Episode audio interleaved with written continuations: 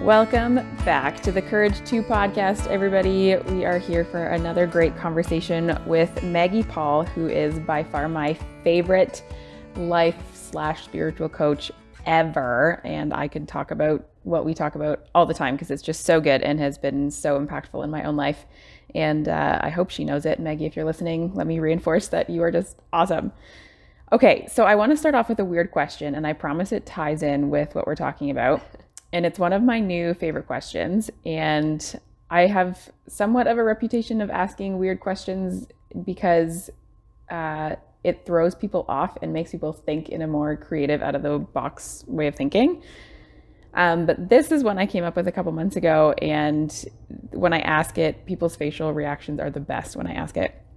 So, Olivia, if you could describe your week in a form of a potato, how would you describe your week? So it could be like baked potatoes or hash browns or potato chips or mashed potatoes. It could be any form, whatever you think. I had one person tell me that it was a it was leftover oh. a leftover leftover French fries, and I was like, why? Was that a good thing or a bad thing? Uh, it was both. I think. Okay. Uh, yeah. But that's the important part is you have to explain why. Yes. So it moves the how is your week? Good. How is yours? Good. It moves that level to like the deeper kind of more creative way of describing your week. So now that I've rambled to let you think a little bit, tell me how your week was in the form of a potato. Uh, well, I'm very proud of myself because I spent this entire intro thinking like I don't have I don't have an answer. I don't know what happened, or like my week from like last Wednesday to Sunday was very different from this week Sunday to Wednesday or whatever. Anyway, in the last 30 seconds, I thought of the perfect answer. So my week was like uh, potato chips. Any and, particular flavor? Oh, I didn't think of a flavor. Okay, um, it was probably like, um, I, I don't even. I'm very indecisive and I don't know what kind is my favorite. I'm trying to pick a middle of the road chip that I don't love and I don't hate, and all I can think of are the ones that I either love or hate. So maybe like all dressed. Like I like them, but they're not my all time fave. Like if you bring me all dressed chips, I'll eat them. But if you ask me what I want, I won't pick them. If that makes sense. Mm-hmm. Anyway, okay, all dressed chips. So like perfectly normal, kind of bland. And then some days, some potato chips were like super. Like you know when you get them and they're like they just fit in your mouth, like they're not an awkward shape and they've got like the right amount of flavoring on them and then you eat them you're like delicious. So some days were great. And then some days the chip was like too big and then I bit it and then I got crumbs everywhere so I had to clean the crumbs and then I had like these awkward jagged edges of chip in my mouth because I had had to bite it and it was kind of scratching me and it's just not pleasant. Some chips started out really well, thought they were going to be great, but then when I swallowed them, they scratched my throat. You ever have that when a chip mm-hmm. scratches your yep. throat and you're like, why?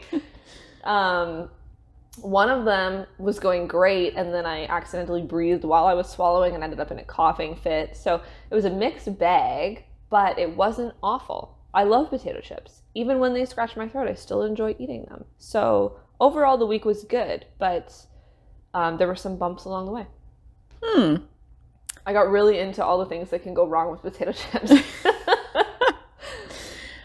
okay what's hilarious is i was thinking all dressed chips as well. Oh, this is very spooky. This is weird, but for a different reason. Because all dressed chips, I love them, but I don't eat them very often. So, okay. like maybe once a year. But when I eat them, I like love them and I'm reminded of how good they are. I'm like, why did I not eat these like for an entire year? Because they're just like, I, they're so good, but I don't crave them very often. And so I think my week has been a week of like being reminded of just like how good things are. And that's so good. Yeah. And so I'm in this like, oh, all trips. Yes, so good. And that is how I feel about the week. Amazing. I know. I wish I could have had a different answer to like give some variety, but uh, we're both in all dressed week. So, this is really my fault for just landing on all dressed instead of knowing what my middle favorite chip is. Yeah, it just means we're in sync. it's good. Okay, so the reason that I asked that is because Maggie and I talk about metaphor, uh, mostly in the second half of uh, this interview, and the power that metaphor has and the way that it kind of moves us beyond uh, the surface level. So I hope you have a great time listening to this conversation as much as I enjoyed having it with her. And uh, yeah, let's jump into it. Well, Maggie, welcome to the Courage 2 podcast. I am the most excited for this conversation with you. Um, I'm used to you asking me all the questions and you drilling down on me. And now the tables are turned and I get to ask you the questions, which is so fun. So I'm not going to introduce too much of who you are, but for those who have not met you, I would love for you to just introduce who is Maggie Paul and what do you do? And then I can also like tie in a little bit about how we met a little bit after that. So who are you? Please introduce yourself. Awesome. Well, thank you so much for um, inviting me to have this conversation with you. There's uh, so much that we are going to cover and um, such an area that we're both passionate about. Um, so I am a mom of three 20 somethings. Um, I've been married for 12 years now to a really great guy who has four 30 something kids. so between us, there are seven plus three grandkids. Um, so it's a, it's a busy life. I start with relationships because relationships are really core to who I am. And um, being a mom uh, and a wife, a stepmom, are and a grandmother are are some of my biggest and most uh, meaningful roles in my life.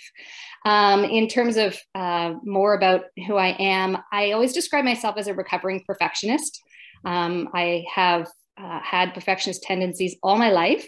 It has at times caused me a lot of stress until I realized um, what I was doing to myself. So now I'm really working hard to catch the ways I try to be uh, perfecting my life and really kind of just show up with greater intention, presence, uh, self compassion, really important piece, um, and just kind of my humanity, which you know gets messy at times. So embracing all of that is really important to me. Uh, it's been part of my journey. Um, in terms of things uh, more about myself, I love to travel. I love to bake, hike. Um, I'm a knitter. I love doing yoga. And uh, my favorite part of the day is is the morning because I get my coffee. so that's just a little bit about me um, and and some of my likes and things. Hmm. We have a lot of similar hobbies, except knitting. I don't knit, and I'm also not a yoga person. I get mm-hmm. really bored with yoga, but that's okay. So a lot of similar things. So it's yeah. good. Yeah, we'll talk more about um, yoga and the role uh, it plays in the whole self. Hmm, I'm ready for it. So, brief backstory for everyone listening. So, Maggie and I met in the summer of this year. Uh, and so she was kind of partnered with me through another organization to kind of be a spiritual slash life coach along me in the work that I was doing. Um, and so we've been meeting regularly, and she just drills down. and every time we leave a conversation, I'm like, oh, wow, that was a lot, but so good in the best of ways. Mm-hmm. So you are a life coach mixed with spirituality. So can you mm-hmm. give us a little backstory as to how you even got into that, why that interested you, that kind of thing? Because I know like with your work, I have deeply, deeply appreciated it. So it's really mm-hmm. valuable work. Um, but I'm curious as to, as are the listeners, I'm sure, as to how you even got into that. Yeah, thanks. Um, our work together means so much to me too, that whole walking alongside and exploring. Um, yeah, so I have always kind of, um, I'm an extrovert. I've always loved people, people watching, um, just sort of human behavior stuff. I, my degree was in psychology. So um, that's sort of the, the very beginnings. But um, and I've spent 25 years in uh, qualitative market research. So that is, you know, essentially doing research for advertisers, uh, marketers around their products and services. Uh, the qualitative is, is all small group stuff. So it was all kind of face to face focus groups. Uh, a lot of people kind of know and have maybe seen focus groups in, you know, depicted in movies or TV shows and stuff. So I was a moderator of those. I ran those mm. discussions mm-hmm. for the purpose of learning about um, consumers, their likes, dislikes, motivations, um, habits, all of that kind of stuff. And um, so I did that for about 25 years. And but I got to the point where, and you know, probably 10 years before I actually um, moved into life coaching, where it was just stealing so much um, energy and life from me. It became really hard to continue um, because I think I needed something deeper. I needed more meaningful conversations. I'm really grateful for the work that I had and the client relationships. Those were really, really good, but it just was not um, something that fed my soul. And so I made uh, the transition. It was kind of slow. I didn't listen to myself initially. I um, I really pushed myself through hard times when I know that, for example, my body was telling me you can't do this anymore. My head was saying, no, you must carry on. so I went through that whole um, process, uh, a process of letting go. Um, and um, moved towards life coaching, as I say, because I wanted deeper, more meaningful conversations. I know it was also because I wanted to be of help. Uh, I wanted to be of service. And um, so there was that piece where I wanted to walk alongside people. I'm sure there was initially also something about fixing it, uh, fixing others, fixing myself, but you learn very quickly that that's not who we're supposed to be or what we're supposed to do. It really is about walking alongside, witnessing uh, another person on their journey, being that kind of um, partner in, in thinking and feeling and exploring and opening up space for that individual to um, to kind of figure things out for themselves. So um, I often refer to um, my own journey into this as, as the wounded healer. Uh, I don't know if that's uh, a term you're familiar with, but um, Henri Nouwen has a book called The Wounded Healer, although the roots of, of that are actually in Greek mythology. But the whole idea is that in our lives, we experience deep wounds. We move through hard stuff. So for me, it was certainly my divorce was a huge thing uh, very painful. And then also transitioning out of work that at one point served me and then no longer did. And so th- those were hard things. And I think there's something about coming through those, and there's a gift in them being able to walk alongside others who are struggling, who have their own. Uh, places of stuckness um, who want to make changes and so being there is it's like a redemption that god has this crazy thing around our own struggles become this place where he can use us to um, serve others and be with others and share the, the gift of, of redemption and healing and moving forward. So, um, yeah, second marriage, second career, second half of life. Um, and I'm really grateful to have been brought here. Um, uh, Richard Rohr talks about, I don't know if you know, if you've heard of Richard Rohr, He's oh, yeah. yeah, love him. Yeah. And he talks about the first half of life being the survival dance. Um, it's necessary. We work hard. We establish so much in our lives around, you know, career and family, and, and just just what we put in place. Um, and then he calls the second half of our lives the sacred dance.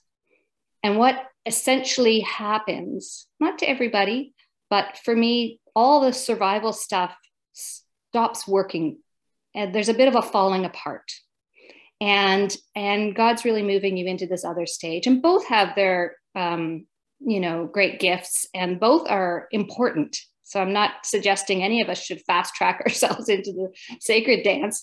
I'm in my 50s it probably started around my 40s um, but there is a, a real gift in moving into that. And i know that for me life coaching and bringing sort of that spiritual life coaching aspect is part of it being in that sacred dance. Hmm. I had a bit of a twinge on the inside when you talked about the first half being the survival dance. I was like, oh man, I'm in the survival. I literally was like, how do I fast track this? And then you said no. So uh, here we are coaching already. We've already begun. You're exactly where you're meant to be. And so, you know, know that and and rest in that. And um, I think there's a path. There's like critical things that have to happen in the survival dance first, right? Like to set you up for the sacred. Because I'm sure if you don't, as we are going to go into like doing the hard work and bringing your whole self, if you don't do that work in the survival dance phase, it's mm-hmm. not going to set you up super well for the sacred dance phase. So yeah, absolutely. No, just trust you are where you're meant to be and you can't fast track it. it. And it's okay. There's so many gifts in that early part. You also can't fast track if anyone's out there is thinking, well, I could be this wounded healer because I feel my wounds and I'm struggling and, and I want to get to that place where I can redeem it and share it. That also can't be fast tracked. Mm. It's time and it's really important to be in those hard places um, and to um, learn from them what you're supposed to learn. Mm-hmm. Um, so the, those are lessons you also can't speed up and shouldn't. Yeah, yeah. Yeah.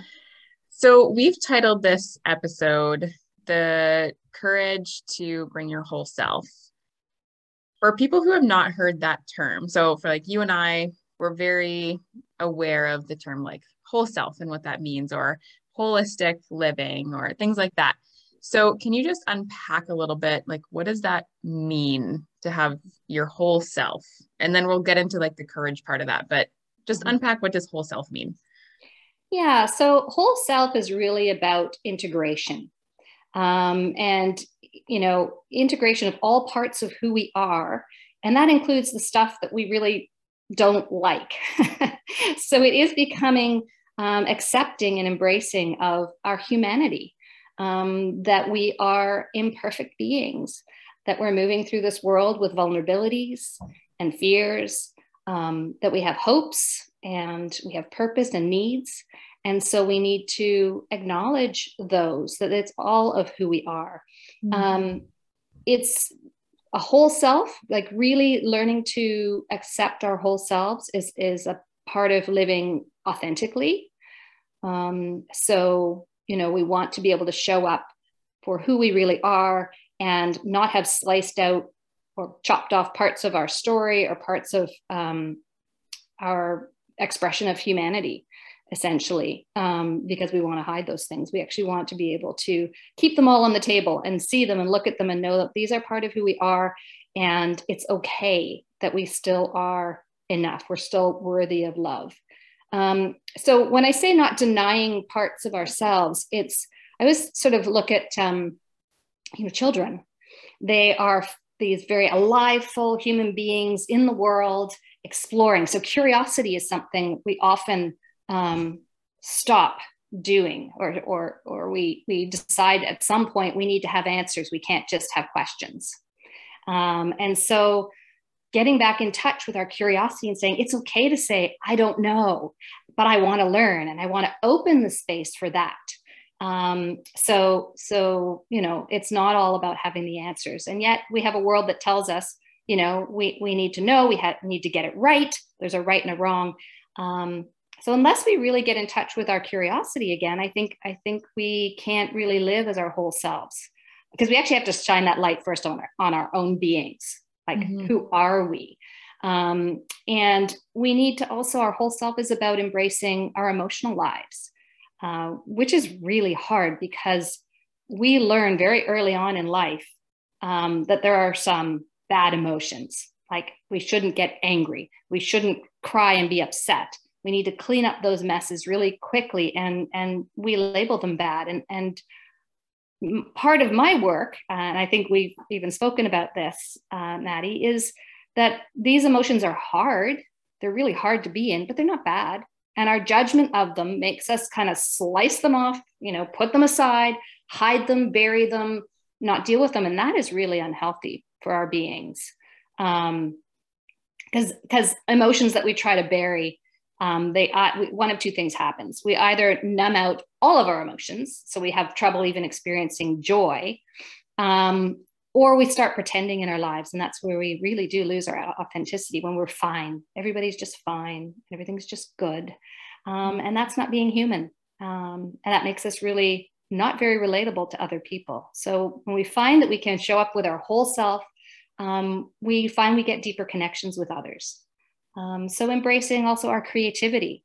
Again, looking at children, they're so creative and they're, you know, colors and shapes and all these expressions um, through art and uh, dance. And, uh, you know, we, we kind of leave those on the chopping block as well and forget to engage in those in our own life. Uh, we get very serious very early on and we get focused on efficiency and productivity. Um, and that we really lose a sense of uh, joy in our lives uh, by getting so serious about life as well. Um, you know, it makes me think of um, in in Matthew 18, 3, where we're told that we need to, you know, become like a child again in order to enter the kingdom of God. And um, and there's a reason for that. And that's because children are willing to be vulnerable. They're willing to let go of control. They're willing to be curious and open.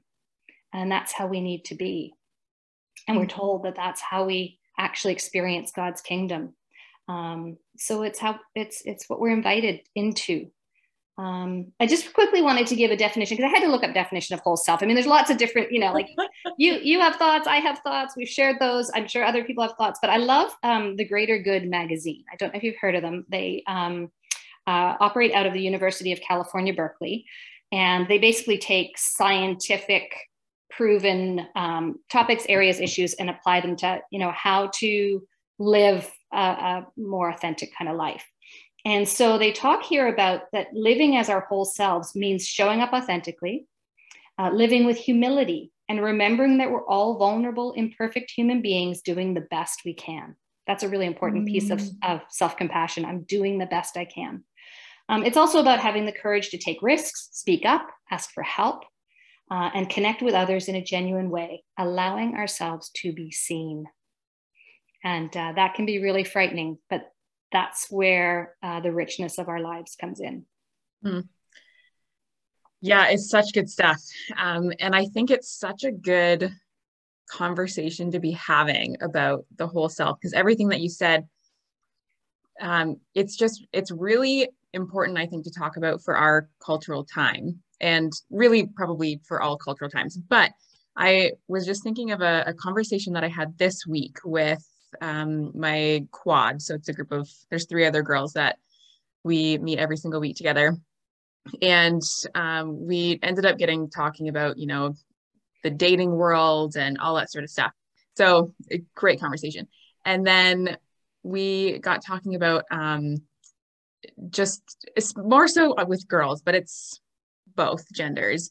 And there's this mentality of like, I can do all things and I don't need anybody to help me and I am perfect and like nobody can shut me down and there's this this like I can do it all and I am the best basically and thinking that like that is authentic in a way and they people use the word authentic like I'm just being my authentic self and like I'm I'm made perfect and da da da da. and and really like that that is not authentic because it's a wall that's put up of like mm-hmm. self-protection mm-hmm. really um yeah. and then the other thing too that we were talking about with that was like how hard would it be to accept the good news of the gospel because if you think that you can move through life and move through relationships doing everything with your own strength because you can do all things through your own strength and you are perfect and don't need to change how much harder is it going to be to accept the gift of what Jesus did on the cross, right? Like you can't do anything.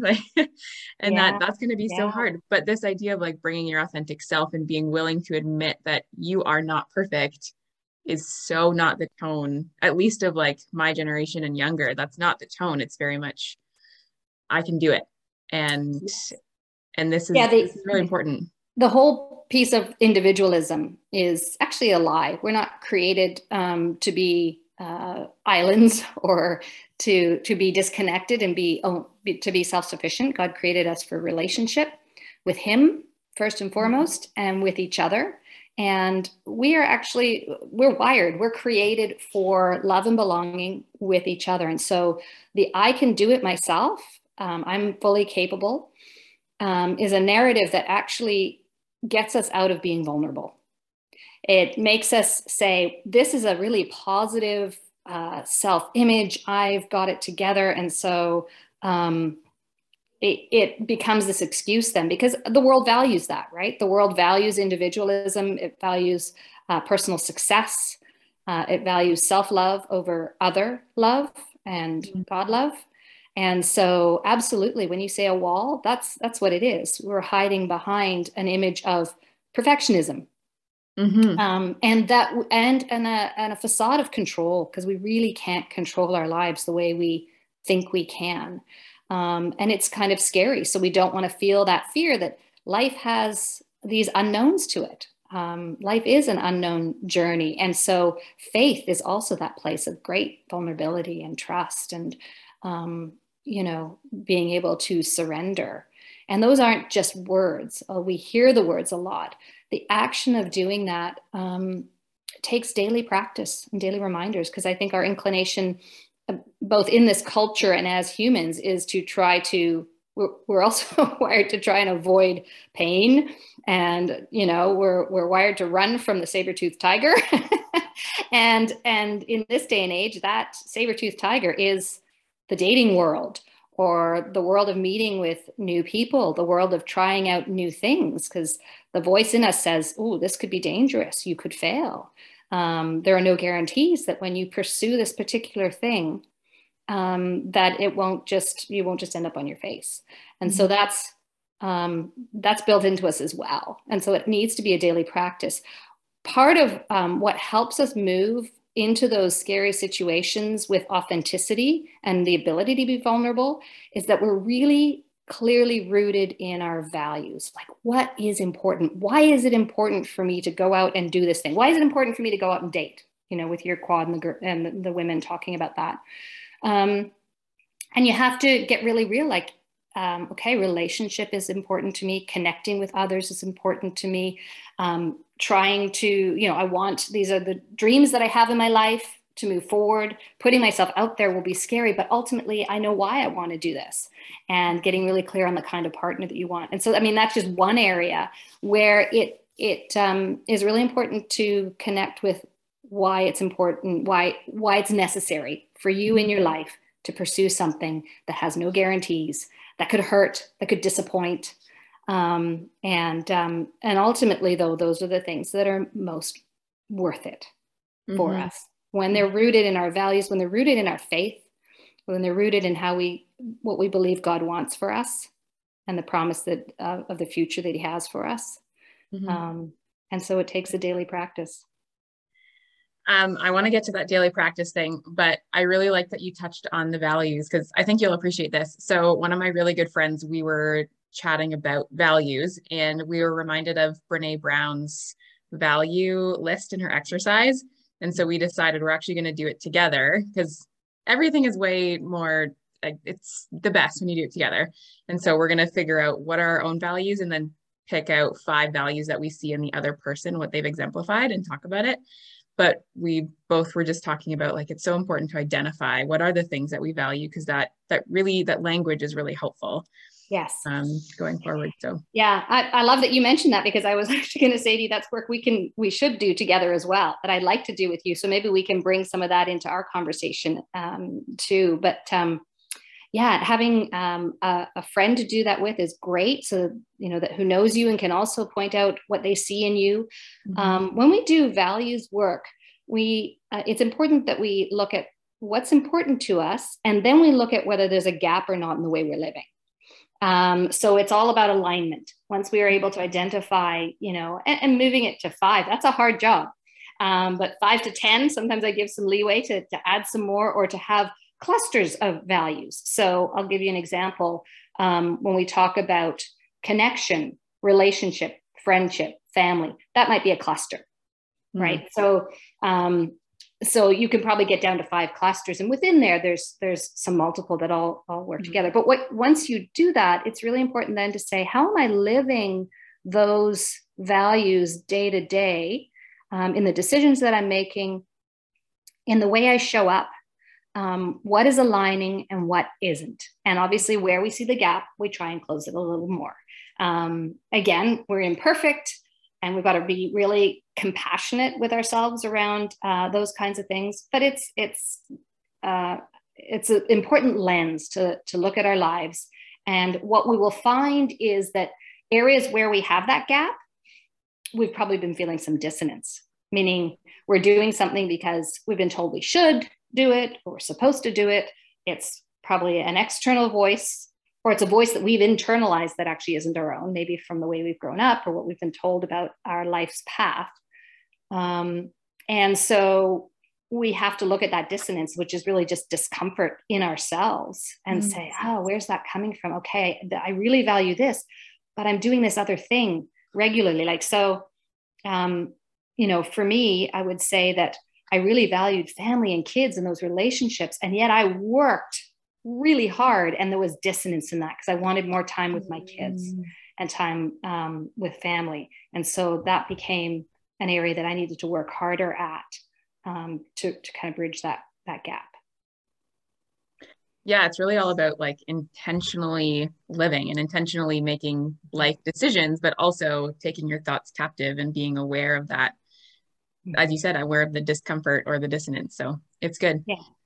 Yeah. I love the way you say take our thoughts captive. One of the first things, and, and we've been talking a lot about this too, is simply growing the awareness of what is because we all want to sort of change and create that something new but if we don't really tap into our current thoughts and behaviors and the ways we're showing up um, we want to make that which is subconscious conscious um, and then we can be intentional and make those changes um, incrementally mm-hmm. so that comes back to the idea of a daily practice so mm-hmm. can you unpack that a little bit like what does that mean especially for people listening who who might not have a daily practice per se or they're just living mm-hmm. life like what what does a daily practice look like yeah so and i should probably make pluralize that daily practices because there are many different kinds and it depends as well on on what is important to you and what you're trying to um, cultivate in your life so, what you've noticed in your life that isn't working, that isn't aligned with your values, and deciding, okay, I, I want to, you'll appreciate this one, um, bring more uh, physical health, so fitness. Um, and so, how do I do that? Um, and what are the steps that I can take? So, it's not mm-hmm. enough to feel that it's important, but you actually have to start to make a routine, a practice, put it in place in your life, and, and also put it in place in ways that'll help with your success. So, accountability of a friend, or for me, it's always been I've got to go to a class because I'm not going to quit in the middle of a class, but I might at home. so, I want there's a pride actually, keeps me moving in a class. Um, but actually finding ways um, to make that change each and every day and integrating that into whether it's making sure you put it in a calendar, um, making sure. So for me, again, classes, but having to pay because I know that money I value and and spend money um, on things that are important to me, and I hate wasting money, and so that's going to keep me going to something that I've been committed to. So it's or want to commit to. Um, it's just really important getting clear about what is it that I want to change and how do I want to grow a way of being. So this is where also I'll use yoga as an example that um, I wanted to grow for me greater awareness and presence of my being, my body. So we were talking about whole self. Um, there are all sorts of aspects of our whole self. One of the things that we are not good at taking care of is our whole body, our whole being. Um, we tend to get cut off at the at the neck. we very much thought processors and planners um, and doers, but our, our way of being to slow down, to move intentionally, to notice the breath. Um, it has been a really important practice. And so I have ways of supporting that, that I have a time of day that I'm committed to, um, and that I have an online um, teacher that I follow, and um, that I also give myself some breaks on the weekend. Um, practices are just ways of, of really um, creating the change we want by making sure it mm-hmm. happens day to day and everything is a practice growing as christians it's it's what discipleship is. It's a series of practices of praying and reading our bible um, and um, and following in in the way that we're led um, and mm-hmm. practicing love and practicing kindness and um, by actually living it with people in our everyday. Mm-hmm. Yeah it really is the the daily inch by inch growth process. We can't just expect to be here and then get to where we want to go. It, it really is the commitment um, and it is very holistic. Uh, i often think of the four pillars of like your physical mental emotional and spiritual well-being. And for me i'm like I have things within each of those pillars that I'm like, I need to be regularly doing these things. And if I miss a day or whatever, then it, like I'm like the self compassion, right? Mm-hmm. But on a regular basis, I'm like, what am I doing to care for these things? Because I really want to care for my whole body. Yes. And then if one of those crashes, I at least have three other things keeping me stable so I can rebuild one. Um, mm-hmm. Um, but I think it's just so important. So, yeah, no, thanks for touching on that. Yeah, you know what's um, interesting? I think that's fantastic. Those the pillars, looking at the pillars, because when we want to make change, we can point to a very specific area, as you say. Um, you know, what's maybe not where we want it to be, bringing it up to, so we can look at our physical, emotional, spiritual health. Um, and at the same time, how interconnected they are. Again, the whole self. Like when we do something physical, it has a, an immense impact on our emotional, mental well-being and um, you know our our emotional mental well-being also really impacts our physical like our energy and and um, our ability to kind of uh, get up and go depending on how we're feeling in a particular day and so so great to identify them and build practices in each area and then also recognize that they all are going to benefit from mm-hmm. the work that you're doing uh, in mm-hmm. any one area yeah.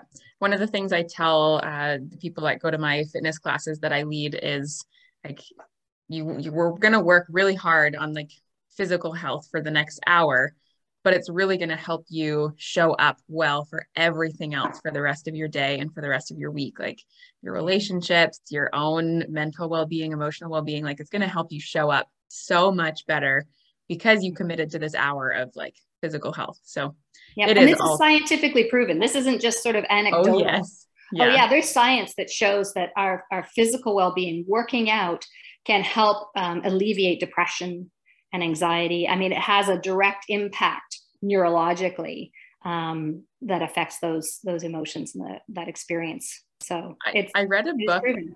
Yeah, I read a book a couple years ago about how there were some doctors that were prescribing physical exercise for a bunch of their patients and mm-hmm.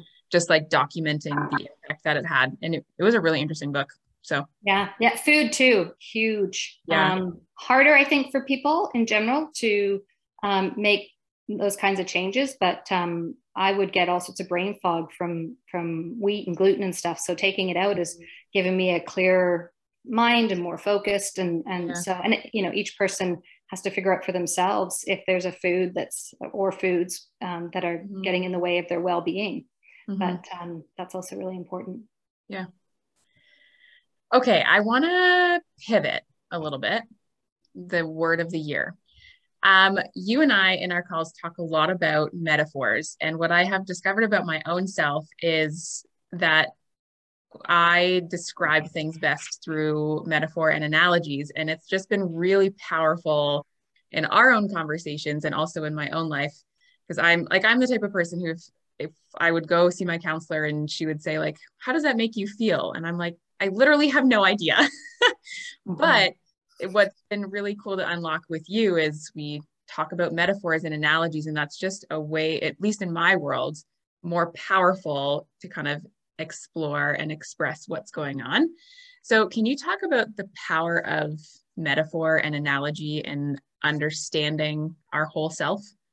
Yeah, yeah. Metaphor um, is really a powerful way of trying to connect more deeply with what we're experiencing, like what we're going through. Because as thoughts or words, really, they're just concepts, and it's very hard for us to grasp what that means or even see uh, the implications of things. Um, but the minute we put things into a story, we give them an image, a context, an experience, um, we are able to see so much more about what's going on for us, what maybe we need to change, and find something, a, a new way of experiencing something. Or it's really about perspective, right? Suddenly we can experience something from a new perspective because we're not just in our own minds with a concept of I'm feeling stuck.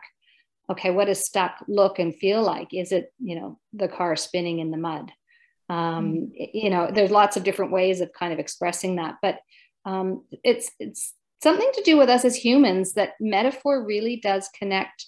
Um, and we learn so much in metaphor. I mean, Jesus used metaphor all the time. He described himself through metaphor. Um, you know, being the light and the bread of life and um, I love the one, you know, the vine and you're the branches. Uh, you know, that just gives us such a sense of that idea rooted in in Him and the idea of fruitfulness. Also, the idea of seasons. I don't know about you, but my vine in my backyard here is gone all bright red and it's dropping its leaves. And so once we think through that metaphor, we think, okay, well, life has seasons. And my my um, life in Christ is going to have seasons. I'm not always going to look leafy and green. Um, I, am going to be transformed through different seasons and it's going to look and feel different. Um, as long as I am uh, abiding in, rooted in, connected to Him, uh, I know that my life is secure. And I know that I will move through this season. And yes, I will be in another one where I feel alive again. But, um, but for now, this looks and feels different. So we can be less judgmental as well. We can say, oh, okay, I see that vine. I see that uh, the way the branches change, being rooted in Christ doesn't always look the same. And it's okay if I'm struggling or it's okay if I'm shedding something. I mean, it, throughout our lives, we're always, I think, being called to let go of something in order to replace it with something else, to be able to, to hold something new. We have to release it from our grip. And so, you know, the shedding of, of the leaves on the vine, um, the fruitfulness of a vine, not, it's not, we're not fruitful, you know, 24 7, 365 days a year and so we weren't meant to be. And again, so that allows us to say, um, okay, uh, this is, I can accept this season because it's all part of what life looks like and is. And it's not wrong or bad. Yeah, it's, there's so much power to metaphor. And, and I loved how you said it with like, it helps you to walk into it without judgment. Because when you can match it to another metaphor, you can almost um, you understand it on a different level and can almost see that you know like it's it's what am i how am i trying to say this? Uh, so like with the leaves for as you were mentioning like you know that there's new growth that comes. And so that is almost comforting and reassuring to, to translate that into your own life. Be like okay yeah. this is a season. So it it kind of gives a different understanding and especially in those times when like you can't think straight or you you're just like knee deep in whatever. Mm-hmm, mm-hmm. having those analogies to tie along is is really quite powerful so. Yeah i think it also takes us out of ourselves because we um, can see the perspective um, you know by moving a little bit away from it and getting an image of what it looks like or looking at it from above um, you know a, a, common coaching practice is to say let's go to the you know uh, 5000 feet height you know and what are you looking down on? And you're in a road and you know you can create landscape you know mm-hmm. and what part of the road are you in? And where's the roadblock? And and um, you know what's happening? What speed are you going? What's the weather? You know and so you can actually start to get a little more in touch with your emotions when um, the the root of just sort of trying to push your way through and think your way through isn't helping. Mm-hmm. um, and and so you kind of give it dimension you give it depth uh, story. Um, yeah, it's it's very meaningful. In fact, it was interesting. I I use metaphor all the time, and it's it's um, something there's there's actually a, a, metaphor therapy. When I was kind of looking up um, before our chat to say like, oh, how are other people using metaphor, and how pervasive is it in um, in our own kind of you know journey, learning, growing, and and there's whole therapies uh, around it. So wow. it's obviously got a lot of power to help us kind of shift a perspective or a stuckness. Yeah. And it ties into with what you were saying at the beginning, where sometimes when we, as we grow out of childhood, we lose like curiosity and creativity.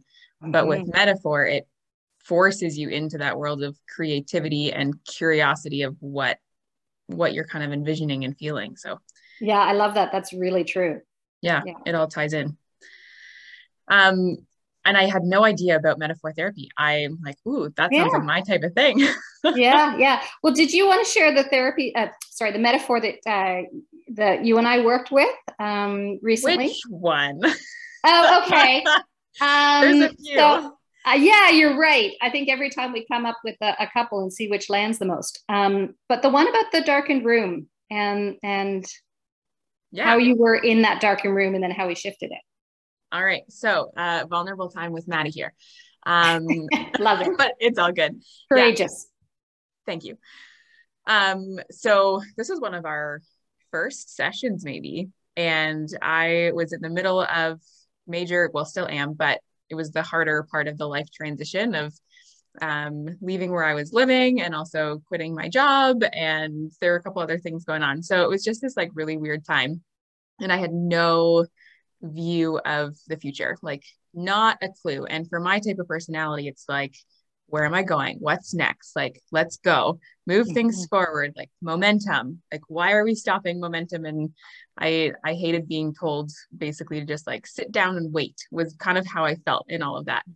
And so as we were kind of unpacking this, I was telling you that the the metaphor in my mind and how I was feeling was like I was in this like dark room or a dark forest and I had this like bow and arrow and I was very aggressively like taking the the arrows out of the quiver and just like shooting anywhere that I possibly could. And I'm like eventually something's got to hit a target. But it was just very like anxiety inducing. Like just imagine mm-hmm. yourself in a dark room literally and just like really aggressively and as fast as you can pulling that bow and arrow. But you have no direction. You're just like I'll shoot it up in the sky. Like whatever mm-hmm. yeah talk about work. fearful like the yeah. energy of fear as well yeah and then as we were exploring that metaphor, you suggested, you're like, okay, what if we put down that arrow and picked up a flashlight? And literally my entire being calmed down.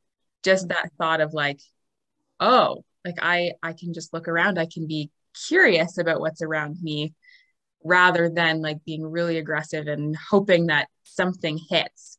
But this like, no, like go back to that place of of wonder and excitement of what could be and just see the possibilities and i was like oh that that feels more like peaceful and calm and um like i can walk forward with more of a clear head rather than this like spinning mentally of like got to figure this out mm-hmm. and that whole process I was that that changed everything going forward for me was like nope hold the flashlight stop like put the quiver down, pick mm-hmm. up the mm-hmm. flashlight.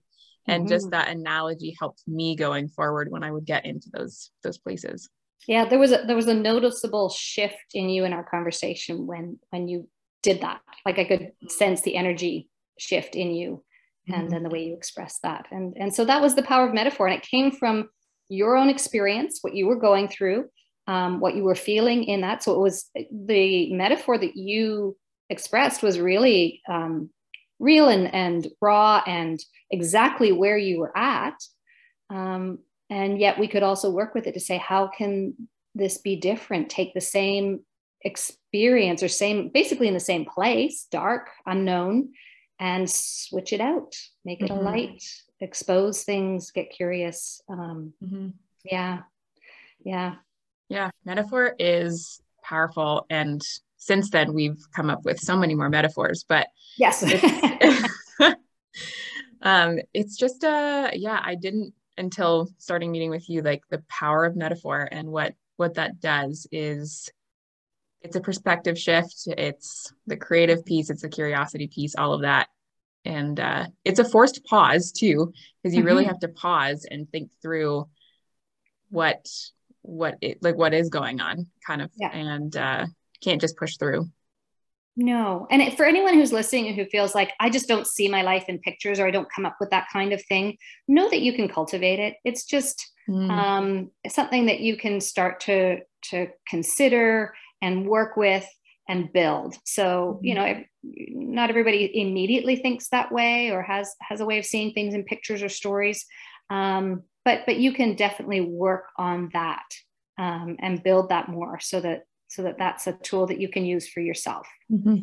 Now, can you, is it more um, impactful if you are sharing that analogy or metaphor with someone else to be able to bounce it off? Or is it a practice that you can do on your own? Or is it a um, both and? I, I think it's a both and. I think it's definitely helpful to have someone else um, to, to bounce it off with because um, often, particularly when we're in a space like that, we feel like there was no other options, right? We, we often have a narrative, and we're all this way, that has a particular arc to it. And so for someone else to say, hey, have you thought that it could be, it could look differently or feel differently or unfold in, in a, in a different way is really helpful. At the mm-hmm. same time, um, you know, we can find metaphor uh, helpful um, in our day to day on our own. So for me, I and I guess I saw it in a store. I saw this little sign. I was going through my divorce and it was really dark and, and hard and painful. And I saw this little kind of kitschy, I think it was a magnet that said, um, just when the caterpillar thought the world was over, it became a butterfly. Mm. And I was, and, and it just spoke to me in that moment where I felt like, oh, this is my cat, like this is my cocoon time. I'm, I'm a caterpillar who's kind of in this dark place and I think I'm going to die and I think the world is ending, but it's not because God is transforming some, there's going to be something new. And I don't know what that's going to look like, but I, but just the image of knowing that in this dark place, it could be transformed into that kind of colorful butterfly set free, something new. Um, yeah. Mm-hmm. So, so for me, that was something I, I held on to and, um, actually ended up getting a tattoo of a butterfly. yes. So good. A little vulnerability for you. um, and that's the other thing too is it's something to hold to because there's always these moments where you forget what you were able to talk yourself through but to have this thing to hold to to be like okay right now is the time i'm starting to get overwhelmed with my thoughts again okay let's go back to the thing that we know to be true this this is the time of transformation great i can hold to that that's that's great um, and I've even found that too with like scripture. There's different verses that, mm. especially for me in this last season, of okay, you're starting to get like anxious again. Go back, like hold to that anchor, and that's the thing that can really keep you going. Um, so love that you said that because um, again, our impulse is to say, I've got to get this perfectly. I've got to be on this trajectory moving forward, always moving forward and up or, or, um, in, in that direction. And, and, that's not how it works. And that's not how practices work. We, we practice knowing that we're not going to get it right. And that's okay. That's the self compassion piece too. Like, okay, you know, catching ourselves, as you've just said, that is a skill in and of itself.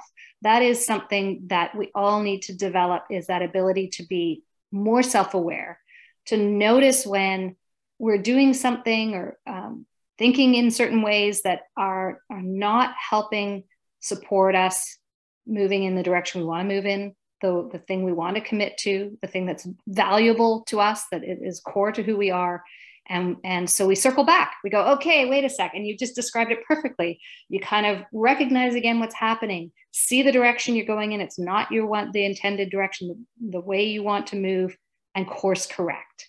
We mm-hmm. always, always need to be ready and willing to course correct and to not beat ourselves up for mm-hmm. having made that slightly wrong turn or moved in a direction yeah. we weren't planning to or wanting to. It's okay. Yeah. Circle back, course correct, on you go. Yep. We all forget what we, we know do. true. We do. Yep. That's our humanity. Yep, it's I'm I'm reading through the story of the Israelites right now, and the number of times that they forgot is absolutely, and we are no different. nope, we are not.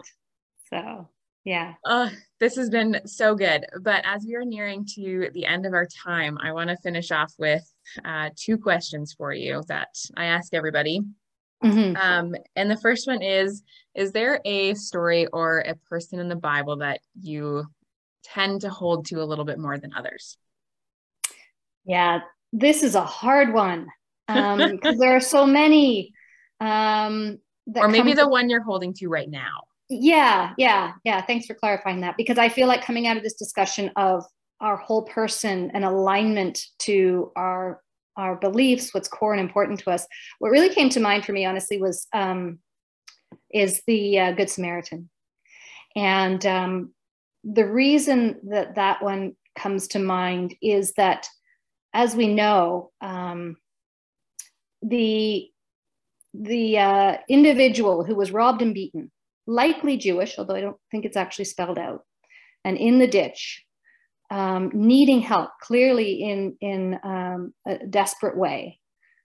The the other travelers on the road are are Jewish religious individuals who walk right by who don't even give it a second thought to, to help. And um, so I, you know, I looked at that. I thought, so well, uh, so much knowledge, uh, so much commitment to being godlike, following God, and yet no love, no love whatsoever. And um, and I think that's you know we often think for ourselves too. The more we work really hard at becoming better Christians, however we define that, ultimately, if we don't have love, like Paul says, we're just this kind of clanging gong. We're noisy, but we're we're um, empty. Ultimately, our words and everything that we say we believe in means nothing. Um, and so it's a big reminder. And this this um, good Samaritan, the Samaritan who you know um, had no connection to this person, you know, culturally or religiously, and and were actually seen as kind of opposites um, on different sides of things, not mixing or mingling.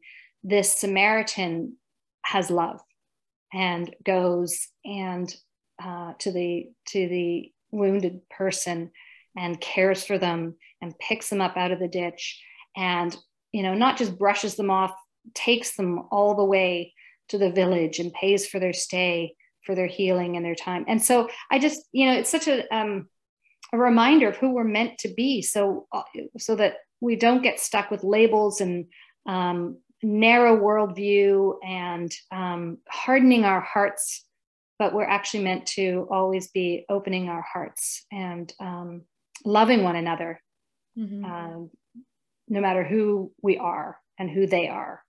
We're all human and we all need love and connection and belonging. Do you think it's an example of another wounded healer? Oh, that's great. Like Maybe. we don't know the backstory, but yeah. Well, that's really good. Um, because I think, uh, from what I understand, the Samaritans were kind of this marginalized group. And so, yeah, kind of maybe really understood what it was like to be cast aside. Mm-hmm. Yeah, to be ignored. Yeah, they're the first to step in. Oh, I, I love that question. Interesting. We'll mm-hmm. we'll sit on it. Mm-hmm, for sure. Um, okay, final question for you. If you could define courage, how would mm. you define it? Yeah. So uh, when I think of courage, I always think of the root or cor, which is heart. And so courage to me is living with your whole heart, um, living life with an open heart. So because those things are um, risky, as we've been saying. And so courage, we always kind of relate to like bravery, but it's to me, it's not bravery, might be just muscling through and being strong. Uh, to live courageously is to live from your heart center and to live in an open way where, yeah, you can get hurt and disappointed, but you're willing to do and live in this way um, because it's ultimately who you are and who you were created to be by God. Mm-hmm. So living mm-hmm. with your whole heart open. Yeah. Which, yeah, it is very vulnerable. As you and I talked about previously, it's either you close yourself off and be super numb and protect yourself, or you live in this vulnerable, courageous, open place. And yeah. ultimately, that's the better, more richer place to be. But yeah, it, it is the richer place. It's not living small. Mm-mm. Because otherwise, the, the other option is just to live small closed up, closed down, mm-hmm. um, losing any chance of experiencing joy and connection with others. Mm-hmm. Um, being fully human and fully yourself is a daily courageous act. The daily practice of courage going forward. yeah. Uh, well, Maggie, this has just been the best. And as always, I glean so much from our conversations, but I was very glad to be on the other side of the table asking you the questions. Yes, yes. I'm glad you had I can't, I can't get away with that very often. So next time we talk, remember we're going to switch it back again. oh, I'll have to emotionally prepare for this. yes. Thank you for this chance to talk with you and answer those questions and just have this great conversation. It's such a meaningful yeah. conversation. So thanks. Yeah, I'm I'm with you there on the meaningful. So yeah, thanks for taking the time and being part of this. My pleasure. I always feel like I breathe so deep having conversations with Maggie. And I think it's because it's just so real and honest. And we talk about things that just really matter. And we as humans really matter. And so bringing our whole selves and embracing all that we are is so important. But I love having conversations to help unpack what that actually means. So I like truly, truly loved every ounce of that conversation with Maggie. Well, from the first I even heard of this conversation, I was very eager to get my hands on it. I think there's a lot to be said about like Maggie talks a little bit about how um, the current cultural narrative of like I'm perfect just the way I am, nobody needs to change me. I think there's a lot to be said about how many cultural nar- narratives there are right now that actually are not healthy for us and masquerade as um, I don't know positive independence or knowing who you are or standing up for yourself. Those are all good things. Relative independence is useful. Standing up for yourself is important. Uh, but I think it we can learn a lot when we take a step back and ask ourselves what these cultural narratives are really telling us, what they're encouraging us to do, how they want us to live our lives. And so being able to accept, especially as Christians, no, I'm not perfect. Yes, I do need to change. we don't want to, but we need to. Um, something else that I I keep thinking of too is the different way that the gospel sits with us in our world today because of cultural narratives like these. And it kind of breaks my heart because the gospel is called the good news. And it was good news to people at the time because they knew they were sinners. All mm-hmm. the other religions at the time told them they were terrible, that they had no chance, they had no hope. They had to sacrifice their children on altars to have some chance of reprieve. And then Jesus comes along and says, I'm the way, the truth, the life. For God so loved the world. Um, like, go and sin no more, all this stuff. But in our cultural narrative of today, with us believing we are perfect and we don't need to change, where does Jesus fit into that? Mm-hmm. And it's so heartbreaking because people will stake their lives on the so called truth of self sufficiency and negative independence, like, you know, where you push the bar too far and then you just become an island. And mm-hmm. anyway, bringing it back to the positive, that's why we need Maggie. that's why this conversation is so valuable. Sorry, I went on a little tailspin. It's been on my mind a lot lately, actually, that whole thing. But that is why this is important. That's why we need her. That's why I'm pumped about the conversation. And it's not just Maggie that we need. I think it's a lesson of how we all need to step into the hard work of embracing Absolutely. who we are. And as you said too, like the gospel is so important in understanding the good news that Jesus did come to save us as sinners. Like if we can grasp that a little bit, like a little bit further each and every day, then how much more freeing is that to live into who we are and who God created us to be rather than trying to put on this facade and I will be the first to admit, like, I'm as an Enneagram 3, I love to put on this facade of, yeah, everything's fine and I don't need to be vulnerable and da da da. But it's actually, as I've worked through a lot of this hard stuff, like, it's way more freeing to just say, nope, I'm not okay. Or, yeah. nope, I'm really struggling with this. God is still good. And I'm still in this place of, like, we, like, we can do this with yeah. God, but I messed up or I'm making mistakes. And um, it's way more freeing to do that. Even the other day, like you and I were on a phone call, and I think both of us had this confessional moment. Yeah. You were like, I have a confession to make. and then I shortly after was like, Yeah, I have a confession to make. And it's way more freeing to just admit, like, Yep, yep, didn't do this right. Yep, messed up. Yeah. Well, it doesn't live in your head that way. Yeah. And then, yeah, you can just more freely accept what Jesus did as well and understand yeah. why you need that, but also we don't have to walk in the world being perfect. And right. that's okay.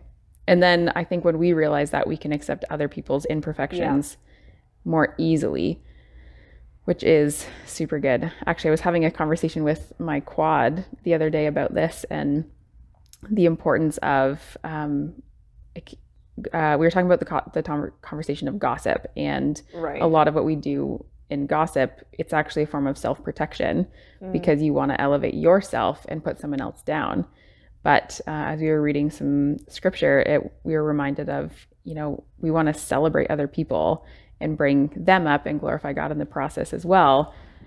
And in that posture, you can actually your heart is more of a no, I'm I'm confident in who God says I am and I'm feel free to live the life that he's called me to live as a sinner as well, but also knowing what he's done for me. And therefore I can celebrate other people because I don't have to protect my own ego mm. and protect my self-image.